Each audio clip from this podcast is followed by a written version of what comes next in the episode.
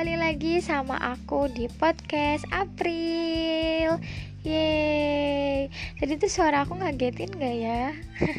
Sorry kalau ngagetin hmm, Aku minta maaf dulu sebelumnya karena uh, Jarang Bukan jarang sih Apa ya nyebutnya?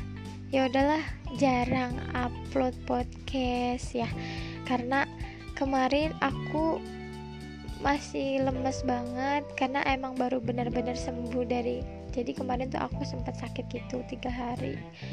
Dan alhamdulillah sekarang udah sembuh gitu.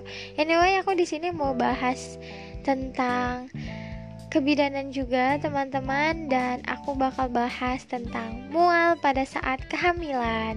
Nah di sini aku harus kasih tahu dulu ke kalian uh, bahwa kehamilan itu teman-teman uh, sering banget yang terjadi namanya mual dan muntah. Nah, itu pasti keluhan-keluhan ibu hamil yang lagi hamil muda tuh ya.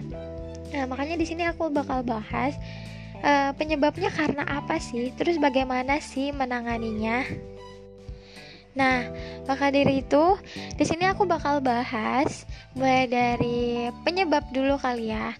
Oke. Eh, sebelumnya tunggu dulu. Aku bakal kasih tau ke kalian bahwa kalian harus tahu bahwa kehamilan yang terjadi mual dan muntah ini biasanya terjadi pada trimester ke-1 kehamilan, teman-teman. Jadi, trimester 1 itu usia kehamilan 0 sampai 3 bulan. Nah, lewat-lewat sedikit juga masih bisa mual dan muntah sih. 4 bulanan juga masih ada yang mual dan muntah. Tapi lewat dari empat bulan sih biasanya nggak ada gitu. Nah di usia-usia muda ini teman-teman biasanya uh, banyak terjadi yang namanya perubahan-perubahan hormon pada ibu hamil tersebut teman-teman. Terutama adalah perubahan hormon kehamilan atau yang disebut disebut disebut dengan HCG hormon hormon gon chorionic gonadotropin atau yang disingkat dengan HCG. Nah, ini ini tuh merupakan hormon kehamilan ya, teman-teman.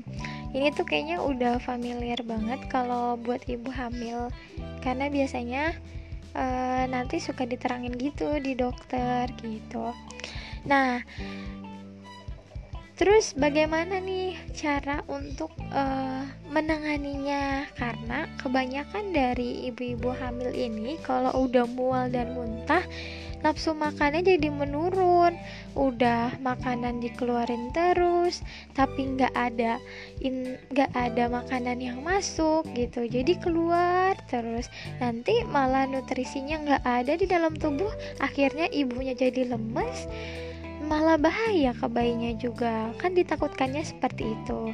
Nah makanya di sini aku akan ngasih tahu bagaimana sih caranya untuk mengatasi mual ini. Yang pertama makan dengan porsi yang sedikit tapi sering teman-teman. Jadi nanti kalau kalian menemukan ibu hamil atau diri kalian sedang hamil atau istri kalian lagi hamil nanti eh, terus tiba-tiba mual, muntah gitu nanti anjurin untuk makan yang dalam porsi kecil tapi sering gitu. Nah, jangan lupa di mangkoknya itu harus seperti biasa 4 4 sehat 5 sempurna. Harus ada sayurnya harus ada proteinnya karbonya mineralnya seperti itu. Nah. Nah karena ibu hamil ini mual jadi nggak bisa makan dalam porsi yang banyak makanya kita anjurkan untuk makan yang dalam porsi yang kecil gitu tapi sering gitu. Misalnya nanti yang biasanya sehari makannya hanya tiga kali bisa ditambah jadi empat atau lima kali gitu. Kan porsinya kecil gitu nggak sama sama porsi yang biasa gitu. Belum lagi kan badannya udah dua sekarang udah ada bayinya gitu. Jadi nutrisinya juga harus berlebih Yang kedua adalah tidak boleh makan makanan yang berminyak karena makanan-makanan yang berminyak ini dapat menimbulkan rasa mual gitu. Yang ketiga adalah istirahat yang banyak, teman-teman. Jadi, istirahat itu penting banget karena apalagi ibu hamil itu kan lagi capek banget maksudnya. Lagi hamil muda tuh emang bener-bener lagi capek-capeknya karena mual dan muntah tuh bikin capek dan gak nyaman gitu makanya dianjurkan ibu hamil untuk tidak terlalu kecapean dan istirahat yang cukup gitu. Oke, segitu dulu informasi dari aku.